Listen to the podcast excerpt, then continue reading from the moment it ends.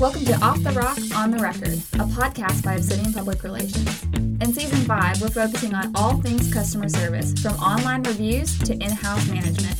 If you're a business of any type, there's something that you can learn on this season of Off the Rock, On the Record.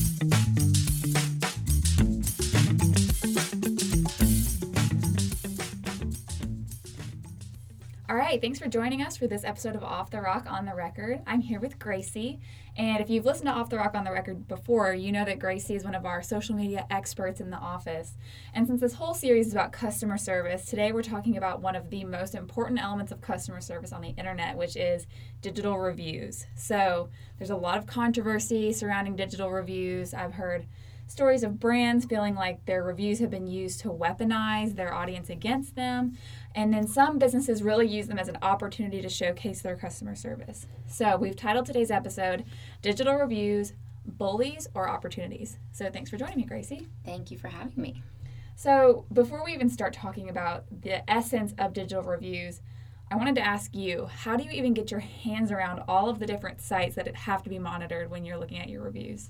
Yeah, there's a lot. Um, here at Obsidian, Glassdoor and Indeed are two places that we monitor for employee reviews because you know those platforms are two platforms where people can go search and apply for jobs. So that's typically where you're going to go see um, where your employees are leaving reviews.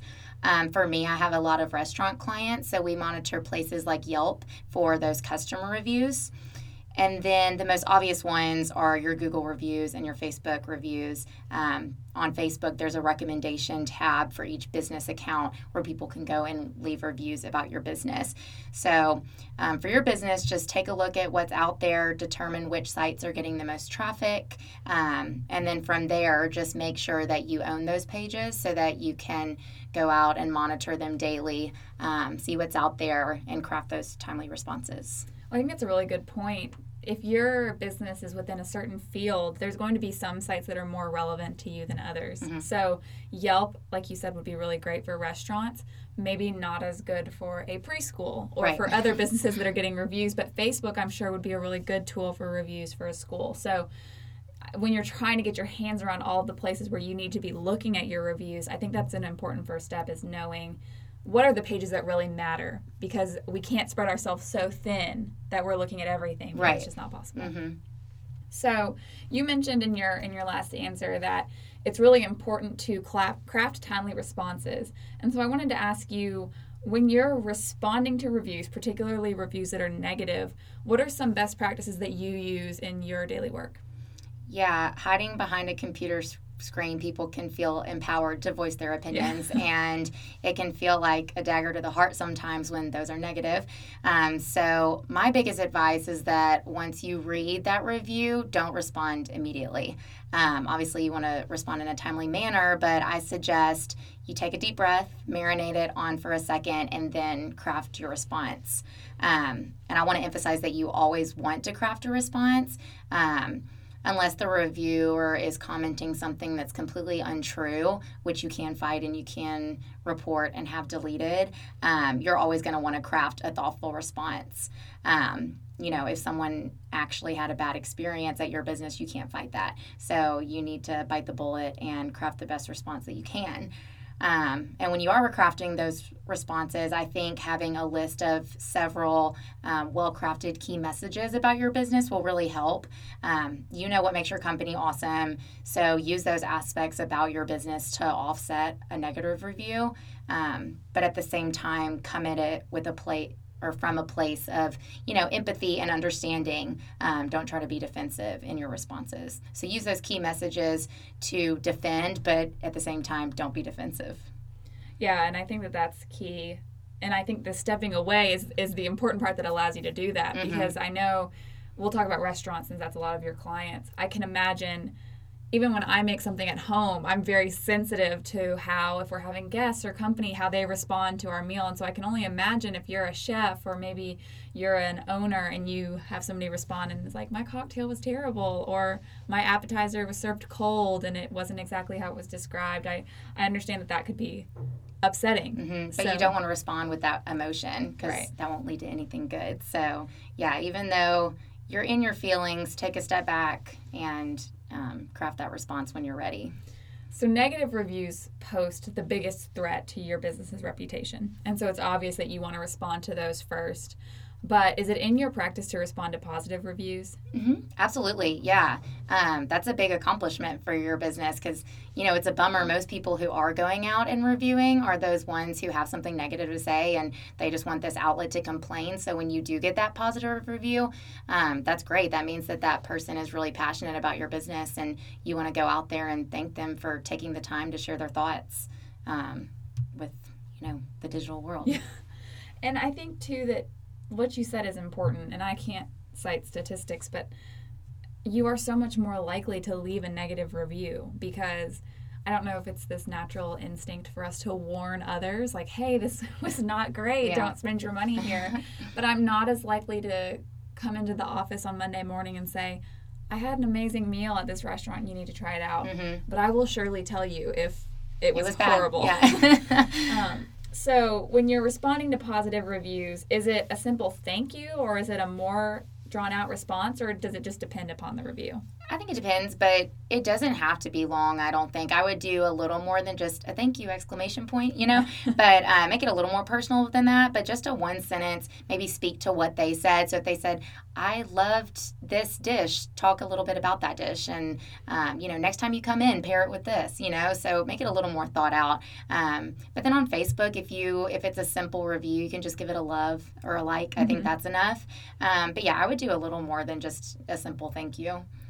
So, when you're crafting those key messages to respond to reviews, both negative and positive, talk with me a little bit about what that does to help allow other members of your team to address those comments. Because I imagine that kind of gives you a standard path to walk down. Whereas if I'm a business owner and one of my, maybe my head of staff is responding to a review and I'm like, whoa, we did not approve that, those standard messages could help yes. track those responses in the right direction when you can't respond to everything as the owner. Right, absolutely. I think you do need to have those people that you can trust to respond for you.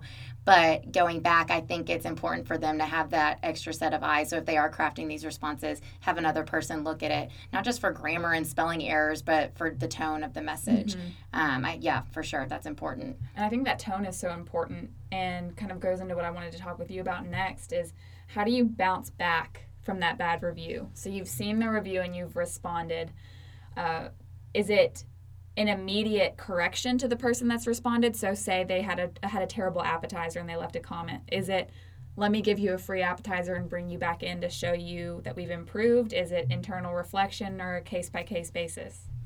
Yeah, well, I think it's important to really look at the content of the review first. You know, as much as we love to think that our business is operating at its best and we're all doing our best, um, the reviewer left those comments for a reason. So take note of the points that they made. Some that may have some merit, and if you need to course correct, then you need to do that. Um, and yeah, when it comes to addressing what you're going to do from there, I think it kind of depends on. I mean, it depends on your business. If all you can do is apologize and admit fault, then sometimes that's enough. But then sometimes, yeah, if you're a restaurant or an entertainment business, um, you can offer a free meal or a free service in exchange for that bad experience, and that might, you know, rectify the relationship. So I can imagine if you're doing this every single day, and hopefully your business is not getting negative reviews every day, because I think that that points to a bigger problem. Uh, but how do you grow that thick skin in, in a world that's really cyber negative? The digital space is all about cancel culture and uh, kicking people out. And I know that we've seen instances in Memphis where a business was receiving negative reviews not for the quality of their product but because one of their employees made a terrible decision on the internet and so mm-hmm. then the business is now being attacked because that person holds suspect beliefs or has done something obscene so how do you grow thick skin in this cyber negative world and how do you actively make decisions on the internet that can prevent you from being a victim of cancel culture mm-hmm. yeah it's hard because people like you said can be brutal online um, if i come across a negative review about my client I even get in my feels yeah. sometimes and I can get upset and defensive. So I can't imagine actually being the owner and reading these negative comments about your business. Um, and you know those first reviews that you respond to will probably be difficult um, difficult not to be defensive and combative. But um, you know you're not going to win everyone over all the time. Everyone has their own mm-hmm. ways of communicating their own goals their own tastes. Um, so you know respond in a way that's going to make your company look the best it can and what's going to make you feel the best you can. Um, but our strategy when responding to reviews is to craft a response not with the mindset of um, being right, but with the mindset of trying to resolve the mm-hmm. situation. So, you know, come in it from a place of understanding, um, acknowledge the reviewer's point, but, you know, at the same time um, reinforce your company's key messages. So, does that look like an apology? Because I can imagine that sometimes saying an apology is almost an admission of guilt? Yeah. Or does it look more like a, hey, I understand where you're coming I, from? Yeah, understanding, I think, if you word it correctly. Okay. So I wanted to kind of wrap this all up with a discussion of what are the actual best practices from your experience to responding to reviews? So these could be key phrases that you use typically, or just general tips that you give all of your clients on how to uh, respond to online reviews. I have five. Okay. um, so the first one, definitely personalize the response. Um, try to address the commenter by his or her first name if you can. Um, on Facebook, that'll show. On other sites, it might not, but if you can, um, try to do that. Try to directly address the certain points that the commenter made and ju- instead of just copying and pasting a general response. And then, if you're comfortable with it, sign the review as coming from your owner or your CEO. That just makes it a lot more personal. Um, so, just personalizing the response as best as you can um, helps. Um, and then, two things I've already mentioned always reinforce your company's key messages and never come off as defensive. Uh, use positive words instead of negative and you can literally google positive words and negative words and you know use those to craft your response um, the most important one, like I said, we're a PR firm, so proofread, proofread, proofread. Um, always have someone else look over your response before posting it. Um, here at Obsidian, we have a really good editing process, and we have at least three eyes look at it before it goes live. So you want to do the same. Um, and then the last one, just don't take it all to heart. Uh, you know, take it as an opportunity to grow. So I kind of wanted to shift gears, and this is something that I have experienced personally, and I wanted to ask you if you've experienced and then have you talk through maybe some examples without naming any businesses. Has working in this industry changed the way that you feel about leaving reviews for experiences that you have as a consumer? Oh, absolutely. I would much rather now, and I have before, sent a direct message on Facebook or on Instagram if I had a bad experience. I had a bad experience at a boutique one time, and I just direct messaged the um, the boutique, they never responded to it. so I was like, okay, never going back there. But um, yeah, no, I will. I don't think I'll ever leave a um, public review after responding to the several that I have for clients. Yeah, no, I'll I'll just go directly to the source. I have I have the same feeling and just knowing how painstakingly hard it is to come back from bad reviews unless something was egregious I am not going to leave a bad review, but I am going to reach out because if you have the right customer service parameters set in place, you should be able to field those customer complaints before it ever needs to go mm-hmm. on the internet. Mm-hmm. And there are times when reviews do need to be on the internet, but I find more often than not when I'm looking on Yelp as a consumer or maybe on the OpenTable when I'm trying to book a reservation for a group of people, I'll look and it'll say one star, and the first line says food and drinks were great, but service was slow. And I'm like shaking my yeah. head because I'm like, that really well, impacts. Did you go on a Friday night at 6 p.m. Right. You know, so yeah, you can't really trust. Those. Yeah, and it really impacts how people look at that business because if I see they have a three and a half star, I'm like, well, do I want to bring my friends from out of town here? Yeah. But you never know if that one waiter or waitress had a just a bad evening mm-hmm. or if they were in the corner and just kind of got forgotten about, mm-hmm. you know? Mm-hmm. And so it has completely changed the way yeah. that I respond to absolutely situations. It's interesting. Awesome. Well, that's all that I had today. So thanks so much for joining me and keep listening to Off the Rock on the Record. This season we're talking about all things customer service. So doesn't matter if you're a restaurant, a law firm, a school, we have tips and advice for you. And if you have any ideas on future topics that you'd like for us to cover from the public relations and communication world, leave us a comment either on SoundCloud or on iTunes. And if you're feeling so inclined, and this is appropriate for this episode, leave us a review. Uh, we're hoping for five stars, but uh, whatever you feel we're worthy of, we'll take it. So thanks so much.